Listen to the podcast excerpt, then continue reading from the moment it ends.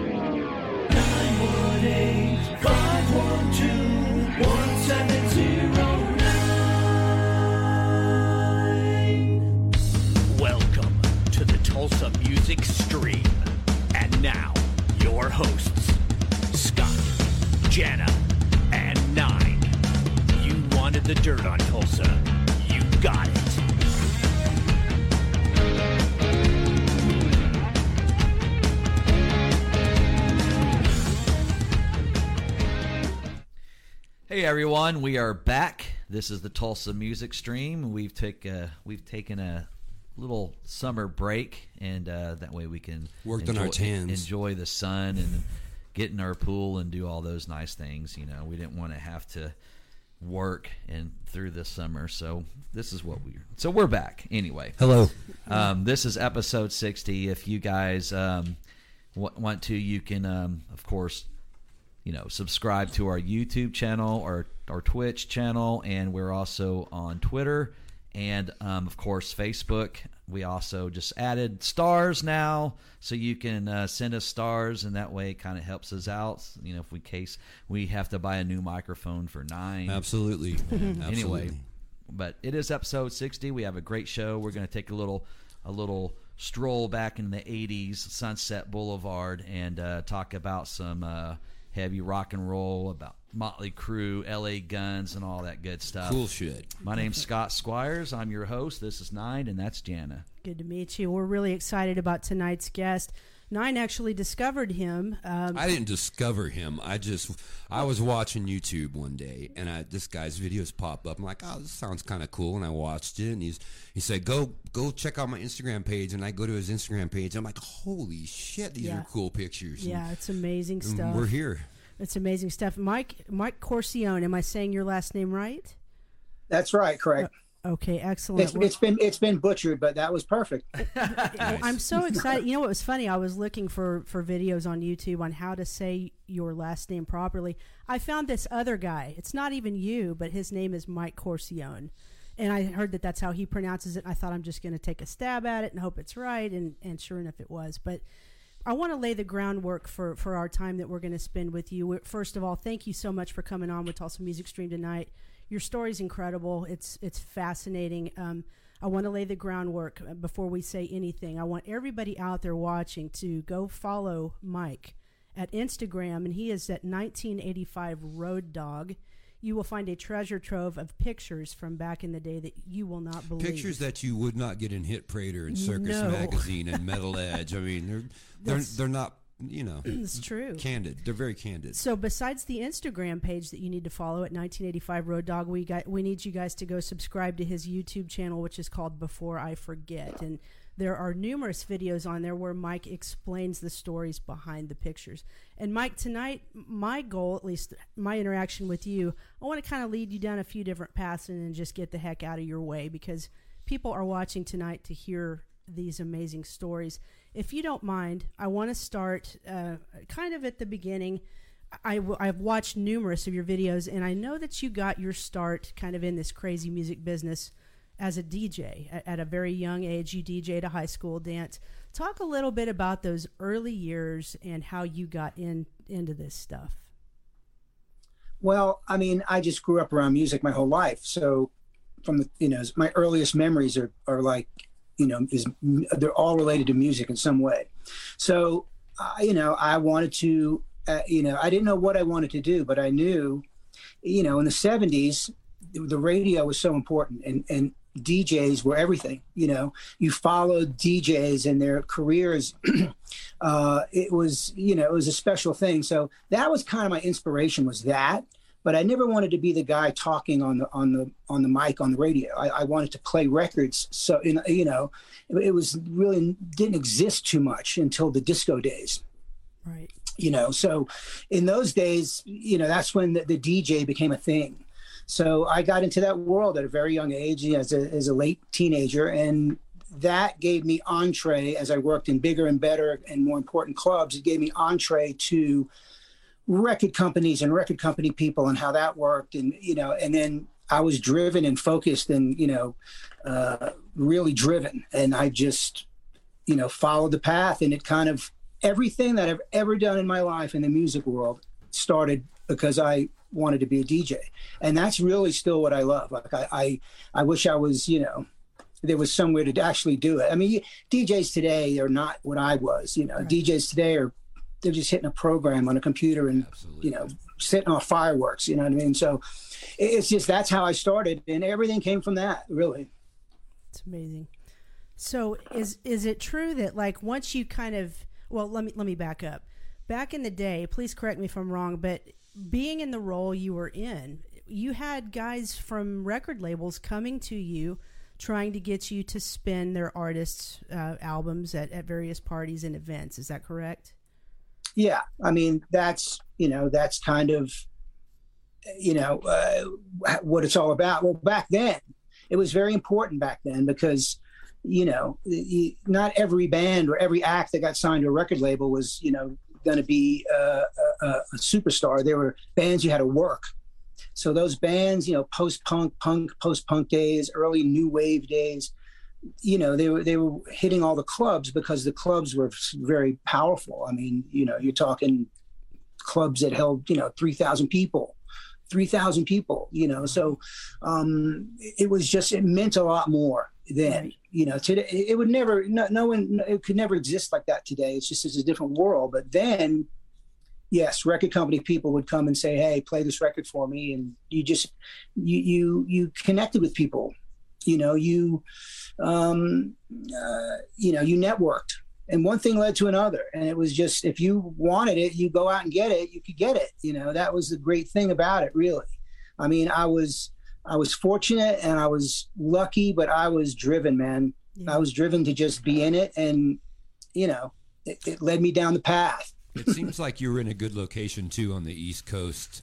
Um, you know, a lot. It seems like a lot of guys came through wherever you were, um, working for you to to hook up with all these all these people and these friends, eventually leading, you know, you down the line. But um, yeah. So, how old were you when you were DJing? How old were you when you started? I mean, I did a high school dance when I was 15, but I, I mean, the first club I ever worked at was like a real place. Was I was I was 17, um, you know, and it, which was not. It was. It seems kind of like you know, it's young, but it's not young. I, I mean, the drinking age is 18 then, so I was in in that world of you know, I play records wherever, but you you had to really want it you know, you couldn't. It meant so much to play in some of these rooms. You, you couldn't screw up. You, you mm-hmm. couldn't be, you know, uh, you know, not good. Uh, you wouldn't last. I don't care what connections you had or how hard you worked. You had to really cut, you know, cut it with with the guys I learned from that were, you know, playing the hot clubs that taught me. You know, it, it was you had to really be good and you had to really want it. Um, and if you were, you could work pretty much anywhere. But it was a different world, rival clubs. You know, you could, work for this guy, but not this guy. This guy was in a war with that guy. You know, there's a lot of that going on. You know, which probably still goes on in the in the nightclub bar world today. Right. It does. It, yeah, actually, it does. So did uh, your DJing? Is that what kind of uh, gave you the opportunity to you know go to like record companies and and and start working for for that? Yes, that that I'd start meeting people. But at the same time, I was DJing in the very beginning. I, I was working for a record distributor. Uh, I lived in Nassau County, Long Island, which is western Nassau County, right at the Queens line. I lived close to Kennedy Airport. So uh, there was uh, you know record distributors around in that area that dealt with import music. So stuff would fly in on the plane to Kennedy, and then they truck it to these distributors who would then sell it to American record stores. But it was all import music, mostly European, some Japanese stuff. So I was working there in the warehouse when I was you know 18, 19 years old. So I was plugged in there at the same time. Plus I was DJing, and I worked my way up through that record distributor and that distributor eventually became Relativity and Combat Records, and hmm. you know they eventually sold to Sony for millions of dollars. But I was working there in the warehouse when there was you know eight, nine, ten people working there, and also DJing. So I had contacts through the import world, the early days, a new wave of British heavy metal and Maiden and Saxon Wow. and and all that stuff. But I'm playing in clubs, and I've got reps from. Because yes, you were right. Location is important you know, we were not far from Manhattan. It was Long Island, so you get reps coming out there to work the, work the DJ. And you know, if you've got three thousand people in a room, and the B52s are playing, you want the DJ to play a, a, a- one of your songs. And mm-hmm. if he's not, you you know, you want to know why. So that was the days. Those were the days when record companies had field reps by the dozens that were just out there. It was a massive machine. So you, uh, yes, I networked with all these people and ended up, you know, as a road manager in 1988. And as you No, say, lo- location is important because in that time, it was New York or L.A.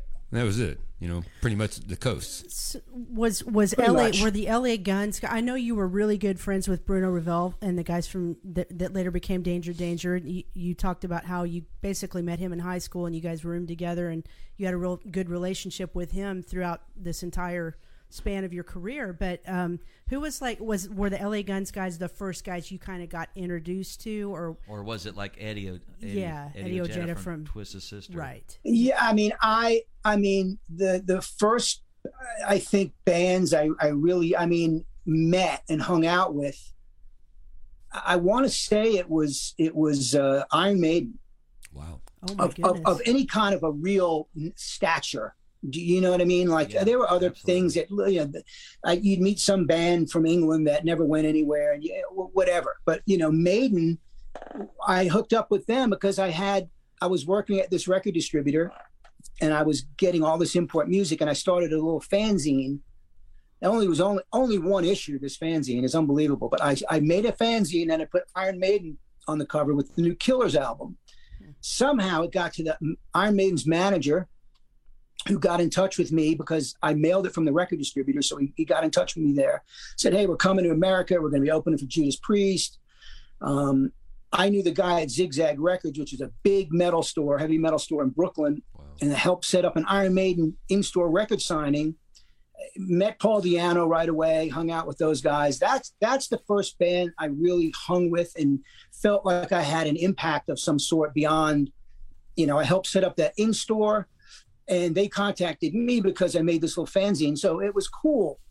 And then, you know, you just go from there. I mean, Yeah. I, Bruno and Steve, the Danger Danger guys. I mean, I've known Bruno since I'm 17.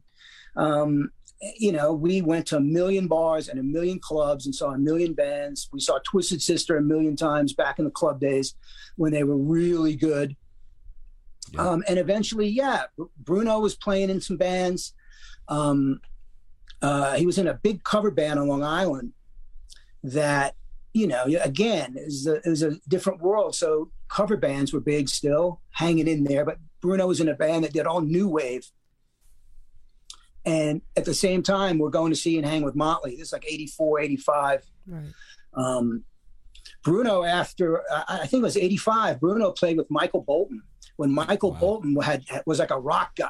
He made a really cool, you know, hard rock, well-produced metal rock record called "Everybody's Crazy," Hmm. and Bruno played on that tour. He played bass.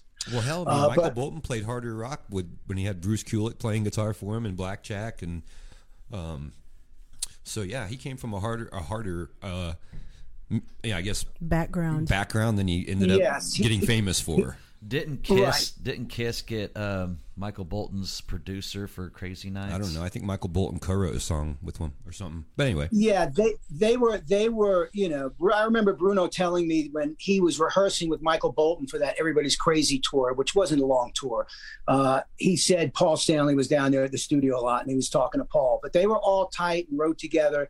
Michael Bolton was part of that kind of New York scene. You know, he's uh, I don't know if, where he was from originally, but I know when I met him, he was living in Connecticut, so he was part of that kind of New York East Coast, completely different from the West Coast right. that was the thing too that the two scenes were were you know east coast and west coast yeah it was all big one you know mishmashed some people but it was different style different scenes man Absolutely. the la thing was totally different from the new york guys it was Right. just it was totally black and white Yep. Did they like each other, or was there a lot of animosity between the sides? Nah, everybody was pretty cool. I mean, I remember everybody hanging out and getting drunk and wasted, and that's all you did. And it, you know, hey, it's so and so from you know Great White. You know, it just that's it lot just of went the, on a lot of the time. New Yorkers relocated to L.A. I mean, you got Blackie Lawless and and uh, I mean, even Kelly Nickels, Rick Fox. Yeah, yeah. Uh, You know, I think all those guys. Well, I don't know about Kelly, but I think Rick Fox followed Blackie out there initially. But Right. but Kelly, Kelly went out there.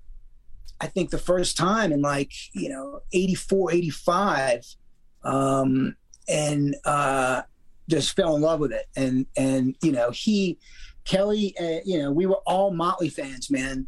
We we were. um we were hardcore Motley Crue fans, and and that is really set Kelly on his destiny to go go west and end up in LA Guns. Um, but Is yeah, that- is that why you followed as well? no, I, I was when I met those when I met those guys in LA Guns, I was working for Relativity Records, which was the was the in-house label of the record distributor I worked for. So Relativity at the time was getting big. I mean, you know, we had uh, a, a lot of college radio stuff that was really big. Um, we had Joe Satriani Surfing with the Alien. Um, we had you know all the thrash stuff on Combat, Exodus, Possessed, Megadeth, Death Oh yeah. you know, Mm. uh, it- all that stuff. The Yeah. Zoetrope, Agent Steel, they had all that stuff. So they were they were really getting big. And I was going, I was in New York working for this label as a director of promotions. I was going out to LA like I don't know once a once a month, and and uh, at some point in uh, early 97 uh not 97 excuse me 87 1987 i connected with kelly nickels again because he had left new york he, he was in faster pussycat for a minute got in that bad motorcycle accident and then he went back to new york and then tracy guns called him and said come be in la guns and kelly was still on crutches uh, and that's when I reconnected with Kelly out there. 87, I met Mick and Tracy and all the guys in 87. Every time I went out there, every month, we connected and we had a great time. And then at the end of the year, they asked me to come be their road manager because there were, you know, the records, first records coming out and they're going on tour. And I was, you know, kind of tired of working for this record label. And I said, you got it. And that was it. Well, so that that kind of brings. Um, so after watching some of your stuff, then I, I, I kind of I saw where you had, were talking about you were LA Guns manager at a certain time, and I was like, wait a minute. And so I, I just checked. I, well, I think what I saw was you had posted the tour itinerary for that tour, the dates or the cities and stuff. And I was like, hey, that's when we opened for them. I, I mean, I was a 17 year old kid at that point, and um, their album had just come out, their first album, and I we loved it. It was all black, the hair was all jet black, and that was that's what we were into. And then I don't even remember how we got the show. I guess someone's just like, you guys went up for LA Guns at the Cain's Ballroom. Hell yes, we do. and uh, so, and you ended up being their tour manager at that time. So we un- unknowingly our our paths crossed, which, which cool. was amazing. But when you contacted me and we were talking, I'm like, "That's so cool." You had pic- you had pictures I from that, pictures. I do. Yeah. uh, and uh, I was like, "Wow, that's cool." Because you know, if you don't know, there's not many legendary rooms left. You know, um, uh, is Cain's Ballroom still there? Cain's Oh, yeah. Ballroom is still active and Yep. concerts are now. Listen up, Tulsa, because here's a here's a East Coaster that knows all about the Cain's. So go ahead. Yeah, that that. Listen, I've been all over this country in every bar, club in the world. Uh, I mean, in the country.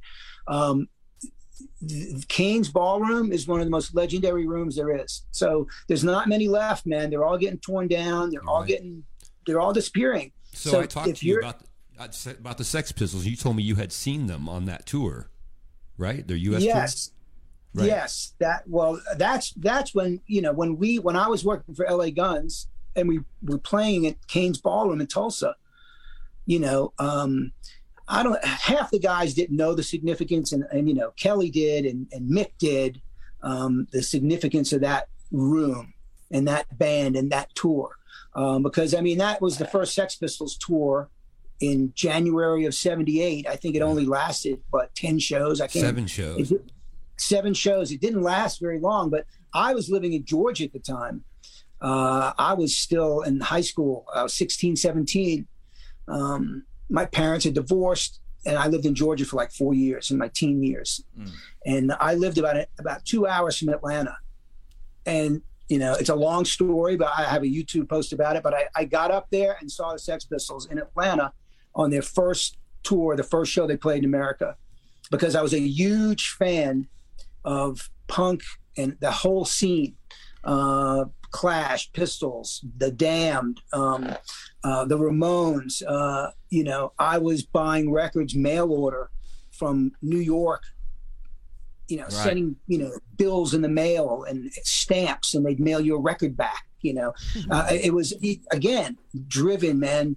It, you you you you had to be hungry because there was no social media to just pop on and go, oh look, you know, you if you wanted to, if you lived in Georgia and and and you had no way to get a, a, a Sex Pistols import 45 from Europe, you had to mail in money to a store in New York City who would mail you one back. These pictures, you It's look like- like, you look like the stunt double for Carlos Cavazo with all the Quiet Riot guys. So true. Yeah, yeah, I used to hear that all the time. It- Okay. it's, it's it's funny. He was he was a nice guy. I mean, I wasn't really close with him or anything, but he was always a cool dude. When I ran into him, he was he was nice. Most of the people, most of the guys were nice back then, man. Nobody was a real dickhead. Everybody good. was cool. Everybody was cool. There's very few, very few people were like, and they were usually lead singers, and they were usually off with a girl, and that's all they cared about. And Mm. like, leave me alone, you, you know, white guy over here. Right. Like, you know, that, that, that that's kind of how they were. Yeah. Um, but you know, most of the guys were really cool. You know, It- looking it- at you know, these listen. pictures, you know, just when I was young and, and, and like he said, all the hit parader pictures, and, and I'd be like, man, God, I would love to go out there and, and, and, and do exactly what you're doing, you know, and for, from you to go from New York and then to L.A., the West Coast. What were some of the some of the first guys that you kind of you know got to hang out with and and, and then start kind of building your uh, reputation with all of them? Um, well, the West Coast guys is probably Motley, because I had a really good friend at Elektra Records, and you know, I I worked at this import record distributor, but we also sold independent American stuff, so like an indie label. Um, you know, we sold uh, the record distributor. This uh, was called IRD, Important Record Distributors. They distributed um, uh, Me- uh, Megaforce, Metallica's label.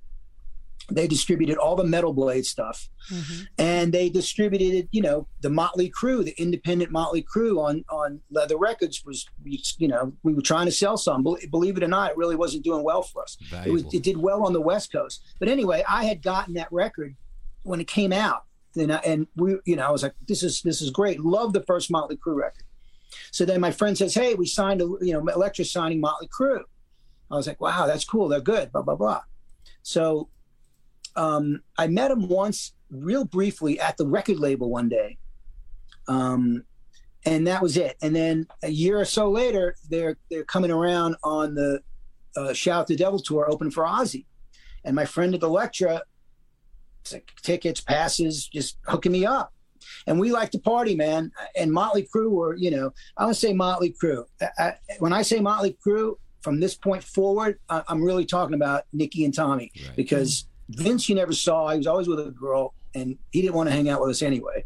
Hmm. And you know, Mick was an old older guy and grabbed his bottle and went off on his own. Right. But you know, that's how we hooked up with them in the Shout at the Devil days when they were crazy and young and really open and you know uh, I mean, the, a lot of the pictures, the crazy pictures from New Haven on that Shout at the Devil tour, there was literally, we walked backstage into this room and there was like the guys are just sitting there by themselves. And they're like, you know, and, and it just, it pops off, man. They were, they were, Tommy was like the fire, you know, the party starter, and you know, and we like to party, and they like to party, so it just, you know, and that's how we really connected with them. And, you know, and, and watch, just, I'm sorry, go ahead. No, go go go ahead. Go oh, ahead. I was I just going to say, so you're, you're, great, man. Great stories. And watching some of your videos, I, I get the sense that you're kind of like uh, so you you talk about, of course, you talk about Motley in some of your videos. You talk about L.A. Guns, and you, there's kind of a similarity between the two bands. You know, they when they first start out, they have this really rough and raw, just kind of just tough, tough, uh, dangerous, dangerous. That's the word I'm looking for. Um, imagery and, and just, just even the sound of the music, then the record label gets a hold of them and kind of molds them into this, you know, marketable thing that's going to reach more people. Is it safe to say that that you enjoyed both LA Guns and Motley before that happened when they were just really rough and raw and you know, I, I, mean, I guess it stands to reason that anytime a record label gets a hold of a band, they're looking at dollar signs and and I think that probably happened with both bands. But you really relished the early days of both of those bands, correct? Yes, I mean, you know, there, there's every band has their golden period. I mean, um, you know, for Motley Crue, the, the difference there between those two bands is Motley Crue, what you saw is what you got. You know, all those crazy pictures and Hit Parader and all that stuff. Those guys were nuts, man. Like that, they they were not faking it. They were they were like a gang first and a band second. Because I mean, I saw them a bunch of times, man. Shout at the Devil, Theater of Pain, and they they never really sounded great. You, you know what I mean? I'm not saying they were terrible, but you know, you go then you go see the Scorpions and be like, whoa, right. you, you, know what I mean? So, mm-hmm. um, Motley were they were they were the real deal with that rock and roll. Let's just go nuts. We don't care. Arrest us. We'll fight you. You know they were nuts. Right. You know, whereas L.A. Guns were not like that. Mick is very very intelligent guy. Mick is the guy that really found the manager initially, got them organized. Mick is the was very important to you're the, speak, the You're talking about beginning. Mick Cripps, just for everybody. Mick Mick Cripps, Not very Mars. important guy in the band. Um, you know, uh, Tracy, you know, uh, is is the guitar hero. You know, but Tracy wasn't as a partier. Tracy, back in those days, 88, 89, Tracy didn't drink, smoke weed, didn't do anything. He was Hmm. straight as an arrow. Wow. Um, uh, you know, Kelly, you know, Kelly's a stoner and likes to drink a little beer and, you know, uh, wasn't nuts. And, and, um, you know, Phil Lewis is, was a little older and had, had been in girl and, and he was like, knew how to handle it all in a way. And Steve Riley was the older guy too, that had been in Wasp and, uh, Mhm. you know, signed how many record deals he had been in. Steve is, Steve was the seasoned guy they weren't like that. But but yes, you know the the, the to me, L.A. Guns is the first album. Period. And and and that's me. You know, the, Yeah. cocked and loaded. I'm not discounting it as a bad record. It, it- you know, it went gold. They had a single with Ballad of Jane and all that stuff. That's that's not L.A. Guns. That's not what L.A. Guns is supposed to sound like to me. You know, because I, I saw them in the in the raw days. You know, you know that album, that first album. That's not Steve Riley. A lot of people know that Nicky if you're an LA Guns fan. It's Nickey Beat. Nickey Beat's more of a punk rock guy. Um, you know, so they, they changed after that. They had a new manager from the first album to the second album. They got a new manager that was much more of a record industry guy, Right. and and you know, they started writing with people and singing vocals they could never reproduce live. Right. Uh, yeah, it just like it became that because the manager they they signed with, that's all he knows how to do. Mhm. The guy that stuck with them through the early days and got them their record deal was like another member of the band. He kind of didn't know the industry as much, but he was good for the band in the long for the long haul. From album one to album two, they tried to just shift from first to fourth gear, like "Bah," you know. Right. it, it- to me, it, it was successful, but it, it, it wasn't I think they lost people along the way and they lost direction. Well, a lot of bands become more polished, you know, if their first album, whatever, comes out, and it's, of course, you everybody loves it, and the record company sees dollar signs, everything becomes more polished. Always. And, and um, happens every time, it seems yeah, like. but Yeah. but you know, you said in one of your videos, you said when you saw them on the Theater of Pain tour, to you it felt like a Vegas show. It was you know bigger and all this, and it just wasn't as dangerous. But then, in the next few sentences, when you went to go meet Nikki in his elevator, or, or, or you went up in the elevator and met Nikki in his hotel room, you said it was darker. He was in a dark room. He was mm-hmm. probably on smack or something, and, and so in the same breath, you're saying "Shout the Devil" was da- more dangerous, but they were doing less drugs. But then Theater of Pain looks less dangerous, but they were actually they more could dangerous. afford better drugs. They were more dangerous. Well, you know? It, well, what what happened was, you know, to me, again, from my point of view, this isn't gospel or anything. It's just my point of view. When I say it was more dangerous, they didn't. They really, um, they there there was, you know, there was no heroin involved, and and they were they were coked up and drunk and would do uh, do anything like just crazy people like like it was a very it was manic. It was a manic energy, very manic. The energy by Theater Pain again. And I thought about this after the fact of making that video that, you know, uh, Vince had been in the accident with Razzle. Yep. There was there was a disconnect there. Um, you know, Tommy was in chasing Heather Locklear. Nikki was doing smack. You know, and it was just, it was he was more dangerous. Nikki, I, I, I, rather than the band, but Nikki was. It was you could you know, I've been around a lot of druggy people, and that energy of that kind of a down heroin druggy vibe is just you can just sense it. It just doesn't feel good to me. I'm sensitive to that, you know. And then you know, but Tommy would you know snort a pile of blow, but be like, dude, let's party, you know. so it was it was that. I mean, but the show itself was more. I mean, look, it's it's it's. um You look at the Theater of Pain set and it was you know looked like Mad Max. It was very spikes and dangerous, and everything was red lights and you know smoke. And Theater of Pain was like pink and and you know it was like a different shift. Now mm-hmm. I'm not saying that was a bad move. I No, thought it was but you know right. that look You're it's right. the next move.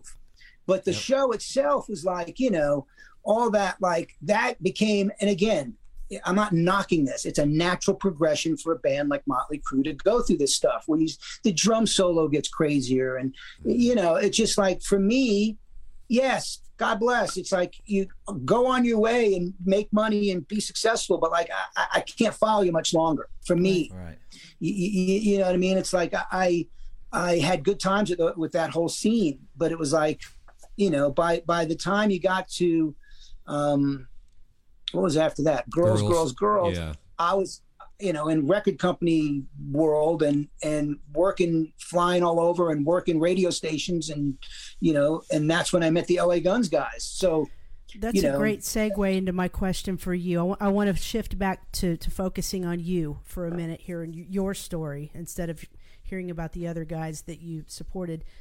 I, we know by watching your videos you were you were out there with the LA Guns guys as the road manager for 10 months and then you you've made comments that by the end of that that you were cracking up basic basically at your wits end you were maybe getting 3 hours of sleep a night have you ever contemplated how many years you may have shaved off of your life d- doing those 10 months with the, with those guys out on the road Um, I've never contemplated that because, uh, you know, uh, you know, I I feel real good. Like, like Good. you know, it's it's about look. I the reason I I I'm, I'm able to step back and and tell stories like this and and be very detail oriented. Well, a I kept a journal, but b my intention was never to be a guy on the road for 20 years slogging road cases. Right. You, you know that was never my intention was to do it long term. I did it with those guys because they asked me number one. Number two we had gotten really tight. I mean i know kelly since 1983 so you, know so we had gotten really tight and it was just fun and they we all got along and i needed a change and the manager at the time who got them their record deal and helped them you know, immensely. Without him, there'd be no LA Guns. His name is Alan Jones. Um, I had been working at Relativity, so I was plugged into all the whole network of radio guys, independent radio promoters, you know, trade sheets, charts. I, I was plugged into that world because that was what I had been doing for the last year. Um, and they kind of needed that help. So when you'd roll into a town, I had people I could call and go, hey, you know, hey, we're doing an in store at uh, the record bar, um, you know, and somebody would know somebody here, and the polygram rep would get in touch with that guy, and all of a sudden there's you know an extra 200 kids there or something. Like mm. all that kind of stuff was going on. So I could help them in that aspect, but I didn't want to be a guy 20 years on the road. I mean, your brain becomes mush. You, you can't tell a story. You can't even speak. Right. So, you know, Oh, yeah, time. I mean, th- those guys were, were were. It was very it was very stressful because, you know, they, you had a young, you had three guys that had never been on the road before. You had Phil Lewis who toured with Girl. I think they went to Japan and they toured Europe, but it's not like touring America, man. Right. And then Steve Riley, who's the season guy, had been in, around the block. So there was a lot of, you know, if I told those guys, look, there's no hotel tonight, you're sleeping on the bus, or you're going to sleep on the bus for three days, they'd be like, okay. But Steve would not have that. So Steve was like, no, yeah, we need hotels. So there was a lot of that kind of. I'm not saying that was exactly what happened, but that was an example of something. Steve was used to being a little bit more, you know, staying in decent hotels sure. and stuff. Right. Uh, um, and there's a lot of tension that way um, you know, but the management also great guys, Alan, but you know, didn't really have it together financially. Money was, you know, you run short of money on the road. You know, there's no Venmo. You know, in 1988, right. you know, you're going to Western Union in the bad part of town and trying to get you know a couple grand to keep things rolling. So what, so, did you, what did you go do after you got off the road with them? I when I got off the road with them, I honestly, I for the first three or four months, I just stayed home. I I, I went to my dad's house and just collapsed and just stayed there. Yeah. And then I started thinking about what I wanted to do. And I, I'm, you know, again, I, am a DJ at heart. So um, I had been to, uh, you know, some clubs out in LA, the Cat House and stuff. And no one in New York was doing like a rock dance thing where you play rock music, but people would dance, mostly girls. Mm-hmm. So I went to a club in Long Island that, that I, I, had known, and they had a successful club, and they had an open Wednesday night. And I said, let's do a night. And I became a rock DJ there playing rock music, hmm. and it got really successful. And then another guy that owned and worked at a club in Queens came to me and said, "Hey, we like what you're doing. Let's do let's do a, a night." So then we started a night called uh, Raw R A W on Fridays, again, super successful. No bands, just me DJing. And then that guy that from Raw was promoting at Limelight, and he got me into Rock and Roll Church on Sundays. I worked there for like seven years playing rock music. But during that time, I did a lot of other stuff as well. I had some uh, independent promotion things I was doing, indie indie work for some labels, and um, uh, I was managing a band, a local band for a while, and I was DJing all this time. Hmm. Um, and that's where I went after. Uh, but at the same time, LA Guns were back around in '89. I'm cocked and loaded, and they call me, and Mick uh, says, "Hey, man, we hate our road manager. Like, you got to come hang out with us, you know." and I'm like, "What?" He's like, "Yeah." He goes, "You know, just come hang out." Hmm. And you stay with me in my room and just, you know, because this guy, you know, again, he was from the new management and he, um, you know, wasn't a bad guy. He just, they were used to me. I mean, I took care of those guys. Sure. I got LA Guns and some of those guys got a bad jams, just let me say. So they know I took care of them uh, royally. So, how much, so how, how much consideration went in to you know thinking about sharing all these pictures and all these stories like oh shit this guy's gonna be pissed if he sees it or or this guy's gonna you know how much consideration went into it the, the I, I mean I, I thought about it. I mean, as far as Motley Crue goes, like, I mean, I mean, they, they wrote the book, The Dirt. They have the movie. You know, when you snort and blow off a girl's, you know, uh, ass, mm-hmm. uh, you know, and and showing yourself with needles hanging out of your arm. I mean, uh, I mean, this is pretty tame. Yeah. So, so, so, I mean, some of the guys, you know, I mean, uh, again, these are, I could really, I have pictures that I would never post. Do you know what I mean? Like, there's, Oh, there's sure. just pictures you, you can Oh, never sure. post. Um, you know, and uh, so I won't. And then not, and not all of them are what you think. Sometimes it's like, man, he, you know, he would kill me if I posted his picture. I mean, he doesn't look good or whatever. Right. So I, I, I, you know, I pull back. But listen, man, the the we're, we're all we're all um, slaves to the social media, and and it's like everything's off the table. It's like you know, uh, again, you know, I, I I say in some of my videos, I don't glorify this stuff. I'm not trying to, you know, it's like, look, I'm telling stories, man. Uh, I I started this journey because I I had written a script about my life as a DJ in a mafia-run nightclub on Long Island. Wow. I have a script that I have a script that I've written for a while ago. So then then during COVID, I started putting I had written a bunch of stuff over the years, different pieces. And I started putting together over COVID because I was grounded, man. You just you, you, I couldn't work. So, um, uh, you know, I was in the hospitality business, uh, so I, I couldn't work. So I just started writing and writing and writing. So I wrote this book, and then I said, you know, I'm gonna start posting this stuff. It's like, listen, man, I just want it out there. It's like there, there's there's people that dig it and there's people that don't. And if you don't dig it, don't look at it, don't watch it. But if you dig it, it's like this is, you know, I didn't have anything like this when I, you know, when I was, you know, 17, 18, you know, you, you stayed up to one o'clock in the morning on Friday nights to watch midnight special, you know, and hope, hopefully you'd see something cool, you know, or you'd have to run down to the store and, you know, pick up a new magazine just to see what the hell's going on. So I didn't, it's like, I'm, I'm very encouraged. People have sent me messages and stuff like, and again, I'm not doing this for self glorification. I, I, I have a lot of stuff I've written. I, I'm working on a treatment for a, a TV series kind of thing. And again, no one's banging on my door to buy this stuff, but I'm writing it and I'm leaving it. And if it never gets done, um, you know, somebody will get it and do something with it, or they won't. Hey, I've But- seen the comments. I've seen the comments on the on Instagram, the pictures, and a lot of people. A lot of people love it. I mean, It's true. I did. Here's the thing: you were doing that, hanging out. You said it was like 84, 85, Motley Crue, and him and I were 14, 15 years old, getting ready to go to seventh grade next year. But you know, sitting there staring at that "Shout the Devil" album cover, you know, and the pictures, and so you know, I th- you're a few years older, and you were you were living the those those rock and roll dreams that we were here in the Midwest thinking about. You know, Yeah, and I wanted to add as well.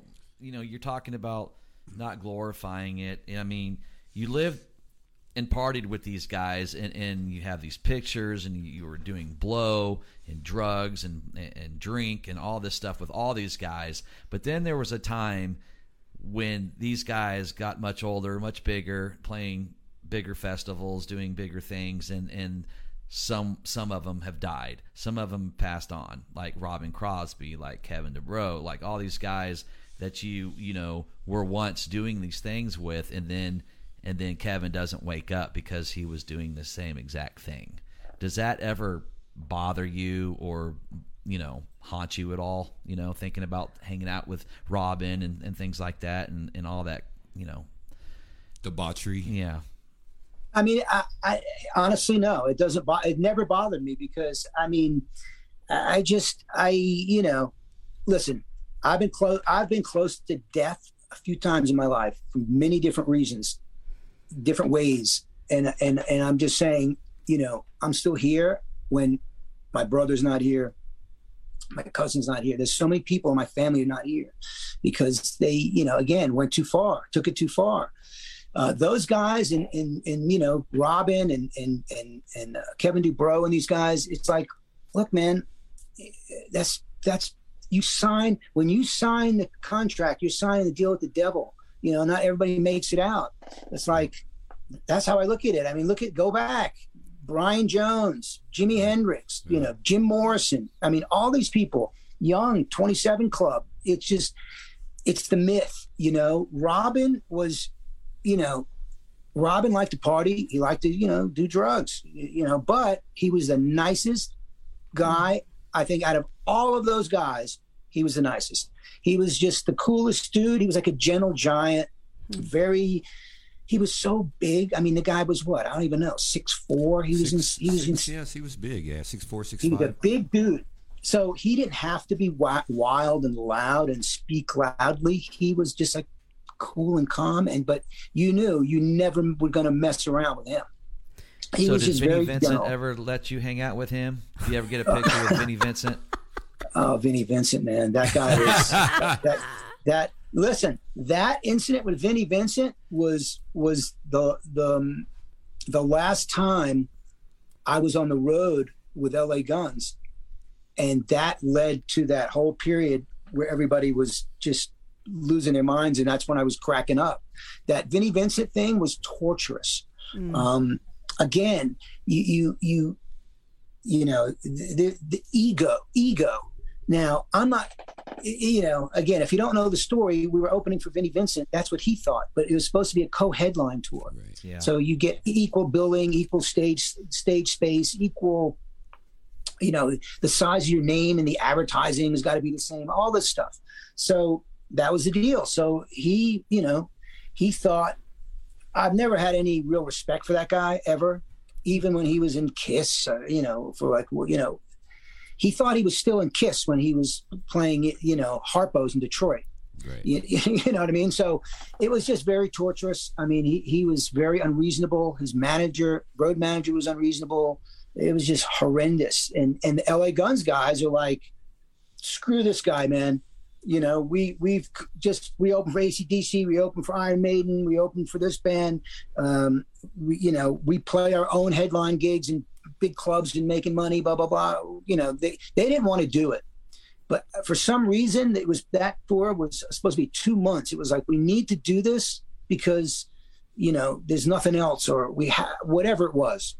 You have to keep playing because if you don't, there's no money, and then you can't pay Right. any bills. Right. Right. So we did that, and it was just like from the from the first second, it was just terrible. It was just ego like you wouldn't believe. It's just like I, I don't know, man. Mm. Uh, listen, So I mean- there, there, there, there was a fight that happened between the the the road crew of Vinnie Vincent and the guys in LA Guns, uh, Kelly Nickels and Mick Cripps. And had you intervened before that blew up, and say you went and handled it and took care of it and talked to the Vinnie Vincent invasion guys, management, and you got the LA Guns guys to cool cool their jets would have that prolonged say we play a what if would that would have that prolonged your uh, duration with la guns Um, that's a very good question. Uh, probably, um, but um, there was no way that tour was going to continue. There was just no way. Uh, I mean, y- you know, um, Kelly and and Mick were the were just they're not having it. Steve, well, it really was Steve. The biggest issue of the entire thing was the friggin' drum riser, which is always the issue. It's always the drum riser. I don't care where or what where. So there was the drum riser. We couldn't Fucking use the drummer. drum riser. You're not telling Steve Riley he's playing on the floor Right. at this point in their career when they're when they're you know i mean you're not telling them he's playing on the floor in front of vinnie vincent with a pink wig. You're not telling them Right. so so you know and steve's from boston man. He's a tough dude. Steve's older. I mean Right. you know he was like you know hey listen bro. That ain't happening you know and i'm like exactly. I mean i have to back those guys up my guys. It's like Right. Steve was like, you know, listen, Steve, because of his age and experience and business uh, experience, he was the business guy, really. He's the guy that talked to the management more and all this kind of stuff.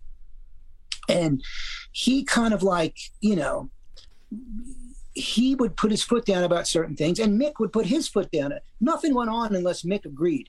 So, so you know, it was just like by this point, you have to understand three shows, amps cutting out, PA cutting out, lights going out, stuff missing. This went on for three days, Jeez. and then you're telling Steve Riley you you got to play on the floor, Mm-mm. and then it wasn't gonna it wasn't gonna end good. And and again, we had been on the road. This is July sometime. We had been on the road hardcore since January 1st. So everybody was also burnt Yeah. and tired and like, wait Didn't a minute, we just up with came off bullshit. We just came off the road, opening for Iron Maiden, blah blah blah, and the arenas sold out. We got to put up with this shit now. Yeah. Like they're like, you know, and the final straw was they left me stranded out in the middle of the woods in Michigan somewhere. I had a, it, it, I the remember band that was just furious. So it was just, it was really bad. I, I've not encountered many people like Vinnie Vincent ever in this business. Um, complete, just I, he- the guy thought he was Robert Plant, Mick Jagger, and Jimmy Page all rolled mm. into one. You, you know what I mean? Like that kind of. You could just see it. He had that. And we e- all know ego. what happened because his own band thought the same thing and went and formed Slaughter. So Yeah, those guys were, were kind of cool. They they were just trying to stay out of it. They were like, you know, You, but it was the Vinnie Vincent, the Vinnie Vincent invasion. I, I'm sure you still keep up with the Motley Crue guys. You know, knowing that you were buds with those guys in the early days, especially you know them coming up with the Shout the Devil era, and now they're on the stadium tour with Poison and Def Leppard and Joan Jett. Um, I don't know if you've gotten to see that show yet. I just recently came back from the Arlington show, but what is what is that? I don't know. Does that does that make your heart warm knowing that these guys are still out doing their thing and and and you kind of kind of grew up with them? Yeah, I mean, listen, you know, it's just my my my favorite saying is, you know, rock and roll is dead. Long live rock and roll. So it, it's it's you know it's great to have shows like that. I think it's good for the kids to go see it. Uh, I'm glad there's some young people going to see it, and it's not just like you know 60, 50, 60 year old people. Like you know, I, I'm glad to see some youth Yeah. out there trying going to see it. I mean, for me, I, I had no interest in going to see it.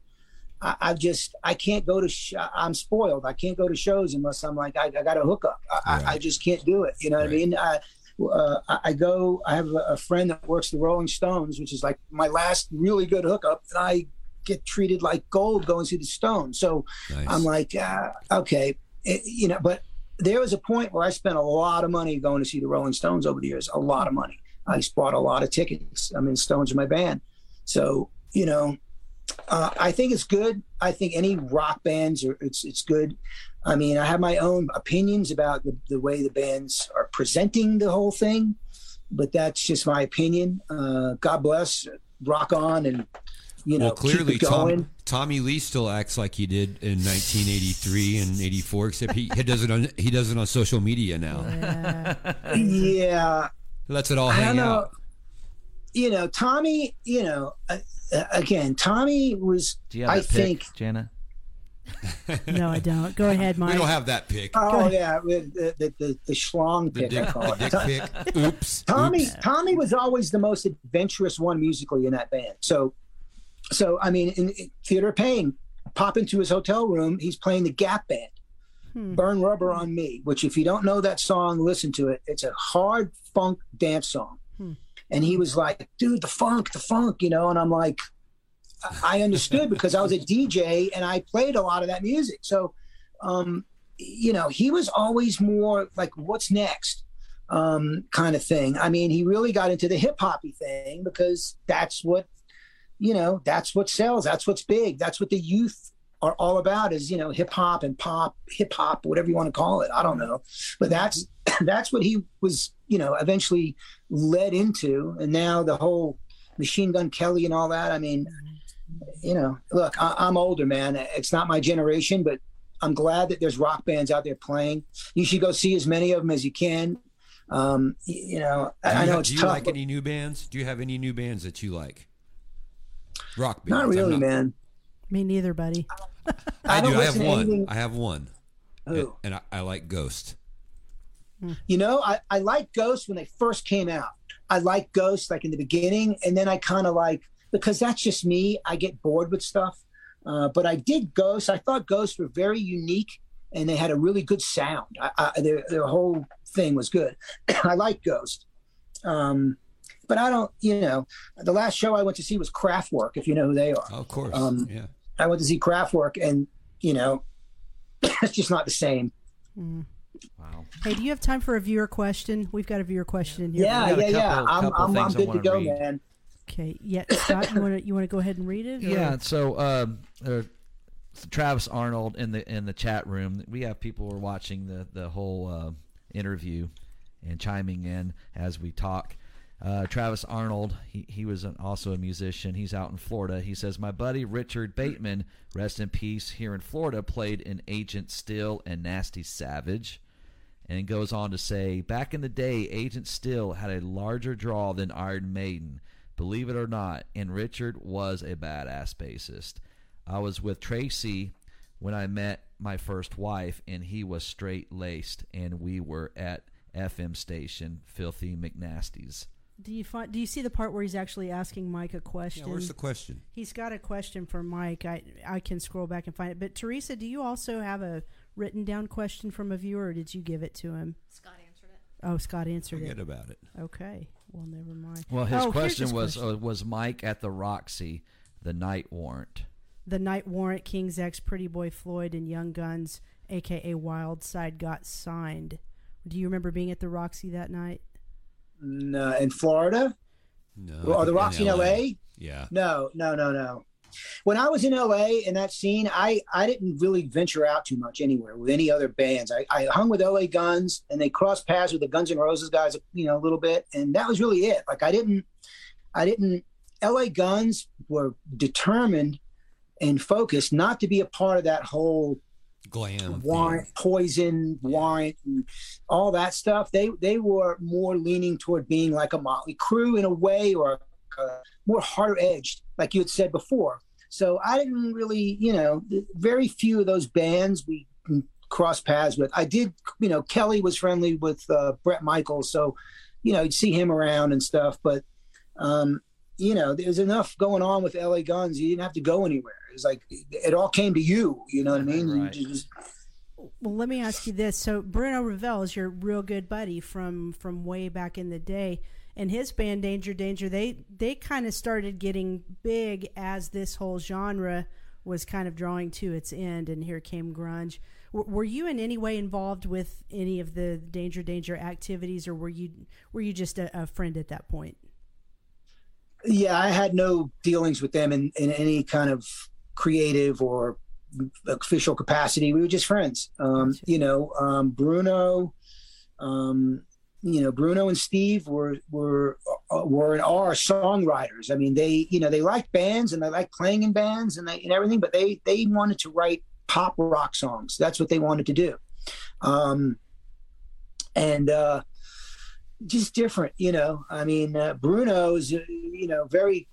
He's a you know classically trained, I believe. I mean, Bruno's dad played in the New York Philharmonic, uh, so Bruno Bruno's got a good ear. Uh, I mean, he produces stuff now, um, but he it was very precise, you know, about songs and production.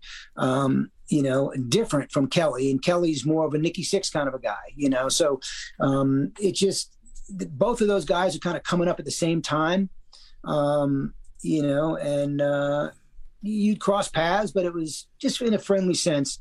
I, I mean, Danger, Danger, I, whatever they were doing, I was doing something else. And it's like, you know, just never worked out. Gotcha, gotcha. I, Was- wa- I wanted to say before I forget. Um, I get it. yeah, That was I wanted to say um, out of out of those seven Sex Pistol shows, Cain's Ballroom is the only venue that is still open out of all those seven places they played. Wow. Yeah, Trivia. Yeah. Interesting. If, if, if you're, if you're listening to that this, man, show. I was at that show, and uh, I got up. That was my first time I ever stage dove Where? at the Cain's Ballroom, L.A. Guns, and and uh, Tracii Guns ran across the s- across the stage and booted me right in my ass, and I fell onto the floor, and my friends didn't even catch me. So that was my first experience yeah. At the Cain's. at the Cain's Ballroom, L.A. guys. Right. My first experience at Cain's Ballroom was Armored Saint, Metallica, and Wasp. yeah. that's a powerful show. Remember Yeah, that? Do you remember that tour? Because I know they played New York. Um, Yeah.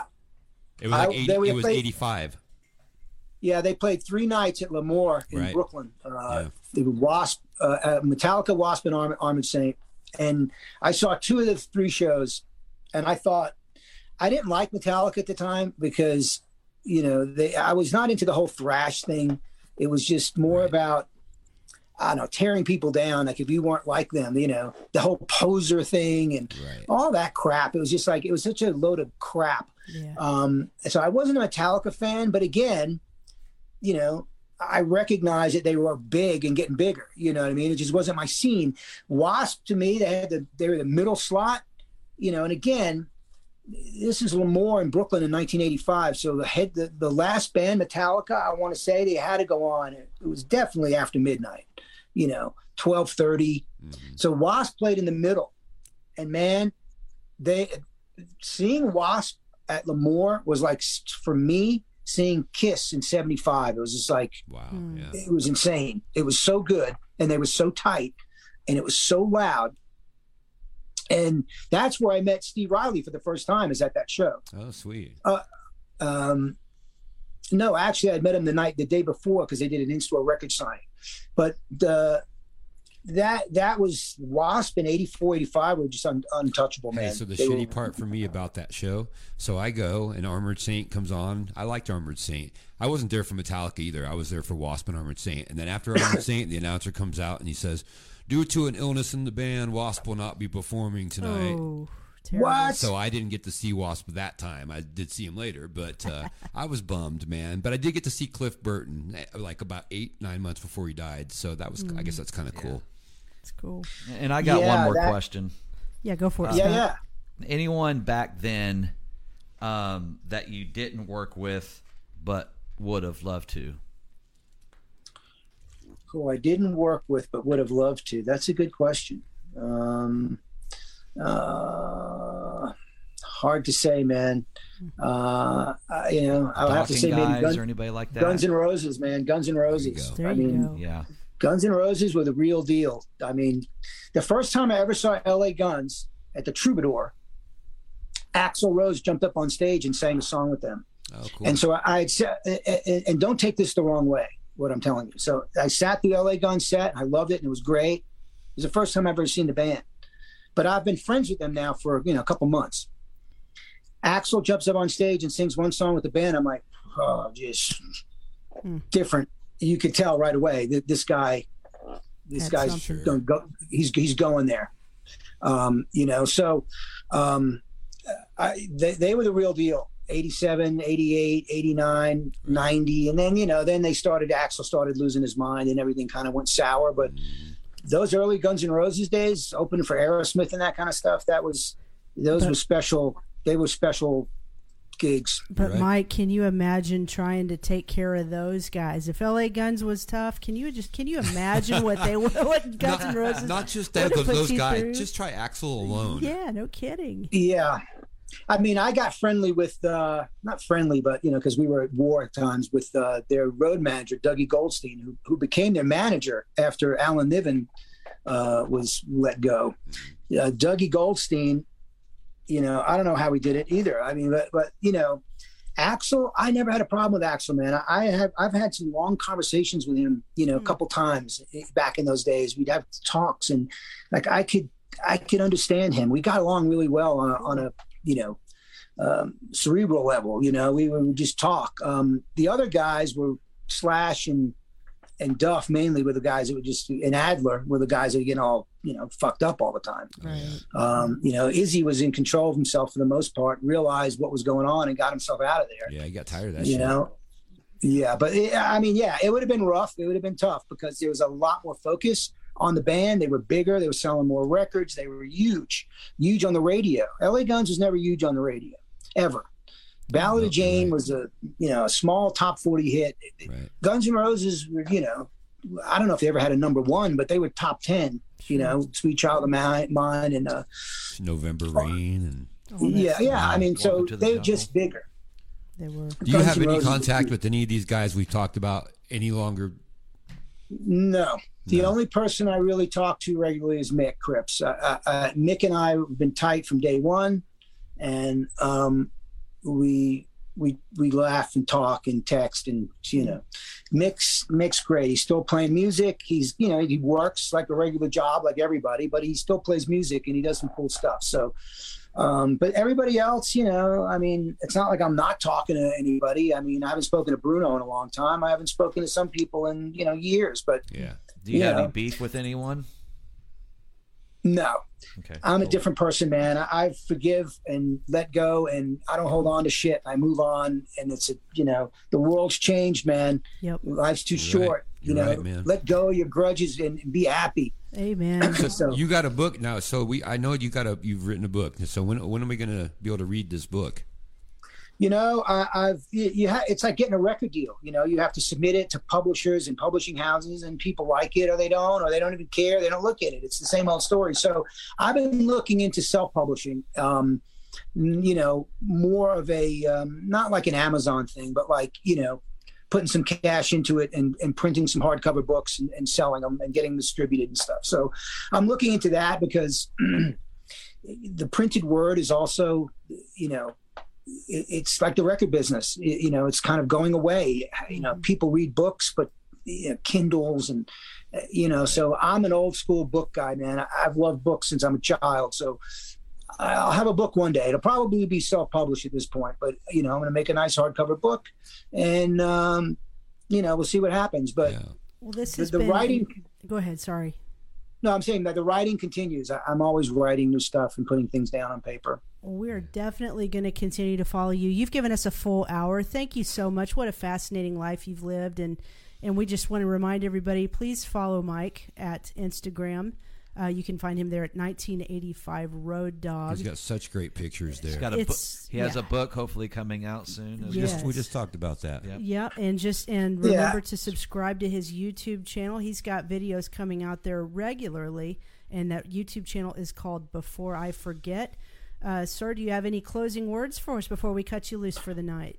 Well, if you can't find the YouTube, there's before I forget is apparently a popular name. So if you go to my 1985 Road Dog Instagram, there's links there to the to the YouTube. You can get off my my bio page. But I just want to say thanks for you know inviting me on and you know caring and giving a shit and you know I mean it's it's it's something that is is is good for my soul to talk about this stuff because I, I just want to leave it as I get older, man. I just want to leave things for people to be like, okay, cool, that that happened, you know.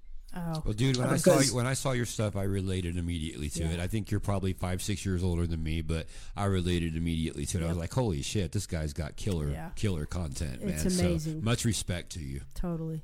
Thank you guys. I, I appreciate it, man, and and uh, you know, good luck with everything, and, and keep on keeping on. No one Thanks else has much, done it. Mike. We got to do it. Thank you. Absolutely. All right, Stay man. in touch, and we'll help promote that book when it does come out. All right. Absolutely. Thank you so much. You bet. Have a great right, night, Mike. Mike. Take See care. you. You too. Thank you, my friend. Bye bye. Bye bye. There you go. Very cool story. Yeah. What I a nice guy. Stories. I mean, just a book full, and Yeah. that's why he needs Yeah. to write that book and get it Seriously, out check and out his pictures. His pictures are killer. What a Yeah, what yeah. a nice dude, man. Yeah. Yeah. he's, he's Check him been out. great. Everybody, give him some some love. Give him some hearts. Go follow him. Give him some stars Give if him- you want. Give us There's some YouTube views. So we're we're a little bit over our. I mean, not that we have to stay on an hour, No, but yeah, we try to usually limit our show to about an hour because yeah, we, we got more people now than we ever had, but you like ever ever. so we can just keep talking forever. So let's just real quick. Uh, well, let's first of all, Teresa, you want to come on camera and say Well, hello to your. I want to say thanks to everyone for sending us all those stars. I appreciate it. I'm going to name them off. Tracy Long, thank you for the 200. Uh, Anne Marie, uh, thank you for sending us. Uh, Stacy, thank you for sending the 200. Doug Weber, awesome. Thank you, dude. wow. Um, Scott Squires, you were great by sending those 200 yourself. Angie K, thank you. um, 50 also sent by Scott Squires. Thank you, dude. Stop uh, paying yourself, dude. We got we got a couple followers named with your name, dude. Well, they they give they give you a free t- free 200 stars. So if you get on there on your own, you can just send the 200 and it helps us. So like she can send 200, you can send 200 and you can I'm not send sending you guys anything. Right. it, it- it's free. It's not Oh. it's not going to cost you a dime. It it just helps us. You scratch my back, I'll scratch yours. Jason Fritz, thanks for sending your 99 Thanks, buddy. Loof balloons and um, I appreciate everyone for being in the chat room. And uh, oh wow, yeah, Bernadette, thank you for sending your Aw. ninety nine. Thank you. Appreciate Man, we're gonna have to do something special for you guys, like maybe do another episode. We yeah, can- right. We can do that. We'll be back in an hour with the second part. I'm just kidding. you know, so let let's talk about that, Did you learn anything today? Teresa. That's Trina. Now talking to that mic, you got it. Like pretend like you're like you're just you're just on it, girl. Did I learn anything today Yeah, what'd you learn from Mike? from anything Yeah, from, well, from um, Mike or from from the stories or from told. Scott? Or just a lesson you might have learned outside today in life. I learned that he said good question from to me twice. You had two good questions Yeah, as you far as he was yeah. concerned. I was keeping score. Yeah. Yeah, Nice Thank you for Yeah. keeping score. absolutely. It was a noisy show. There was lots of drops of stuff. Well, the wind, the the Well, the fan blew my my paper Scott was down. dropping all of that. Oh, well, that the fan the fan just blew it off, and then You're fine. and then I also We're had a- rusty. A, pair of glasses that But fell. you guys didn't let Teresa answer if she learned anything. Did you learn anything, or not really? No, It's no, I didn't. No, I didn't. no. good. I didn't either. Well, I yeah, did. But I watched a lot of his videos too. yeah, well, that's true. Actually, you know what? I learned we- a lot from Mike. I did. We did the we did the research.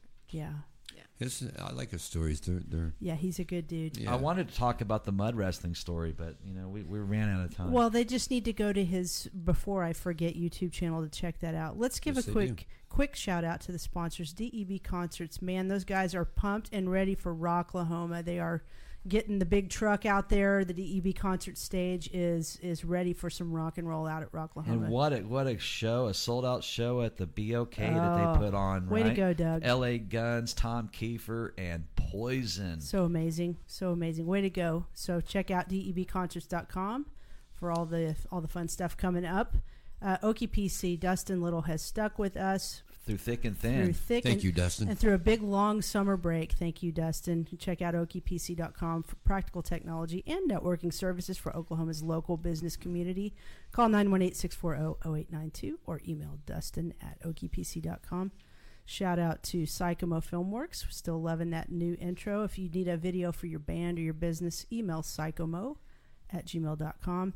Adam Richmond, how about this guy? He is now the official podcast of Rocklahoma, rightly deserved. Congratulations. Good job, Adam. Surviving Rocklahoma. Identity merch. Hey, guys, it's going to be getting chilly pretty soon. Why don't you go to our Facebook page, Tulsa Music Stream?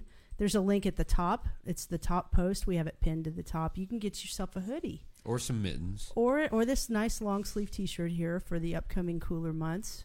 Or if you're just hot blooded and hot natured, just get a short sleeve. Whatever you need to do. Thanks again to uh, GreggShipman.com for helping us get our start when we first kicked this thing off. We appreciate all you guys did up front to get things rolling. Uh, let's talk real quick. Upcoming shows. Thursday, September 8th. That's in a couple weeks from now. Troy Luccketta from Tesla. That's going to be awesome. Dustin Little helped us with that one.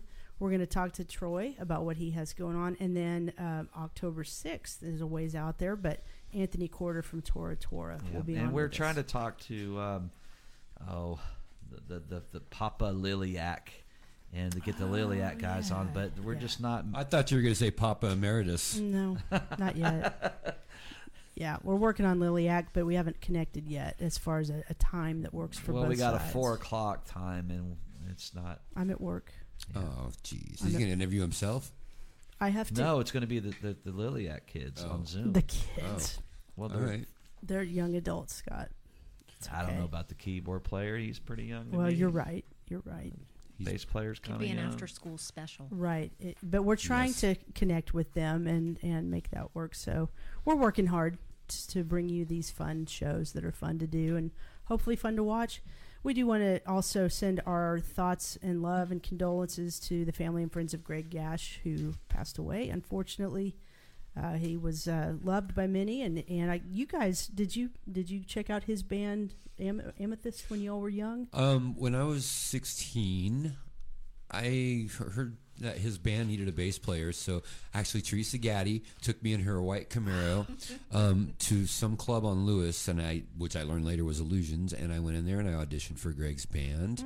Um, but I was young and I didn't have much experience, and of course, I wasn't even really supposed to be in the bars, so they didn't use me. But uh, later in life, I teased him about it. He'd come see us play and be like, "Yeah." Should have used you then, huh? I said, "Yep." Well, don't feel bad because I missed out on a gig because I was a girl one time. But hey, so it rest in peace, Greg. Thank you Yeah. for letting me come. Uh, Thanks for that opportunity when I was a young kid. I remember one time I, I didn't get a gig because I had a dong. Oh no shit, huh? Yeah, Uh, yeah. horrible. Those I mean, girls like- in Kitty didn't want you, did I, they? I felt so bad. Oh damn, man. Ah, Shit. yeah. Those dongs will get you in trouble, guys. Yeah, they just will. just Ding ding keep it keep the wraps on Ding, it. Ding ding ding. All dong. right. Well, it's nine twelve. You probably want to eat some lasagna. I want to go to don't know. bed. I don't. I do want to like um, eat some lasagna, but Mm. you know, Don't get it. Don't get acid indigestion. I know, right? Yeah. Right. All right, guys. We love you guys. We're going to be back on Thursday, September eighth, with Troy Luccketta That's from my Tesla. birthday episode, man. Because my birthday's the next day. And and happy belated uh, was in the chat room said happy belated birthday Oh, Jana, to you, yes. Jana from um, thanks so much. who, who said that? Let me Uh, see. everybody. Oh, Travis Arnold did. Oh, thank you, Travis. And let's promote ourselves. Rocket Science is at Lenny's this weekend. DMS is at the Vanguard. Yep. Yeah. If you, and if you come if, out and if, see if us. you go see them, then afterwards come see us. Well, I'm going to come see you guys. no, you're no, not. you're not. You'll be. No, you're not. you'll be- hey, why don't we switch? We should. And just mess with people. Why don't you play bass You and I'll what? come sing for Rocket Science? What we should have done, like like it, when you were in um, at the casino, it Silent. says, yeah, that'd been cool if we would have just switched and just didn't tell anybody. okay. That would have been hilarious. The old hilarious. switcheroo, huh? Yeah, the promoters would have loved that. They'd be like, wait, weren't you here last week? Who the hell is this? We haven't been on the air so long, we can't get off now. We just want to keep fucking talking. Don't make us sign off, you guys. Anyway, All right. thank you guys. Um, make sure you share our um, our stream if you haven't already. That way we can have everyone check it out and send us some stars. They give you free 200 stars. Send them. Get on there, please. Is that the most you can send us 200? free? Oh, For- just free. the first time they give you 200 free. All right, so everybody that sent us free stars, now go back and, well, How many stars can a person buy? Can you as buy mu- like as two much hun- as you want. Can you buy two hundred thousand stars if you if you want? 2,000 bit stars. No, two hundred thousand. Is it 200,000. Well, when you get stars, you can get you can get 75 stars for 99 cents. Julie Martindale just 235 stars for 299 490 stars for 599 and you don't have to give them all out you can ration them out like you're in you know like split them up between the Don't- three of us. don't like, ration here's your stars. 33 no, for if you, you. just want to give like 30 for us and there's like another stream like surviving rocklahoma or something you want to Oh. give them 30 and then you know whatever you, you use them on whatever thing- Inflation. yeah but uh, for 49.99 you can get 4465 stars and I, you know i wouldn't mind if you guys did that no. Hey, I mean, what Christmas is coming. what else is there to spend your money on? But at the top, it'll say 200 free, and then you just uh, uh, get your 200, and you can send all 200 to us. It's really cool. I like your way of thinking, idea. bud. yeah, Anyway, we got to go now. we're stars. Have a good night. We love you guys. See you back here on September eighth with Troy Luccketta from Tesla. Have a great weekend. Be safe. God bless.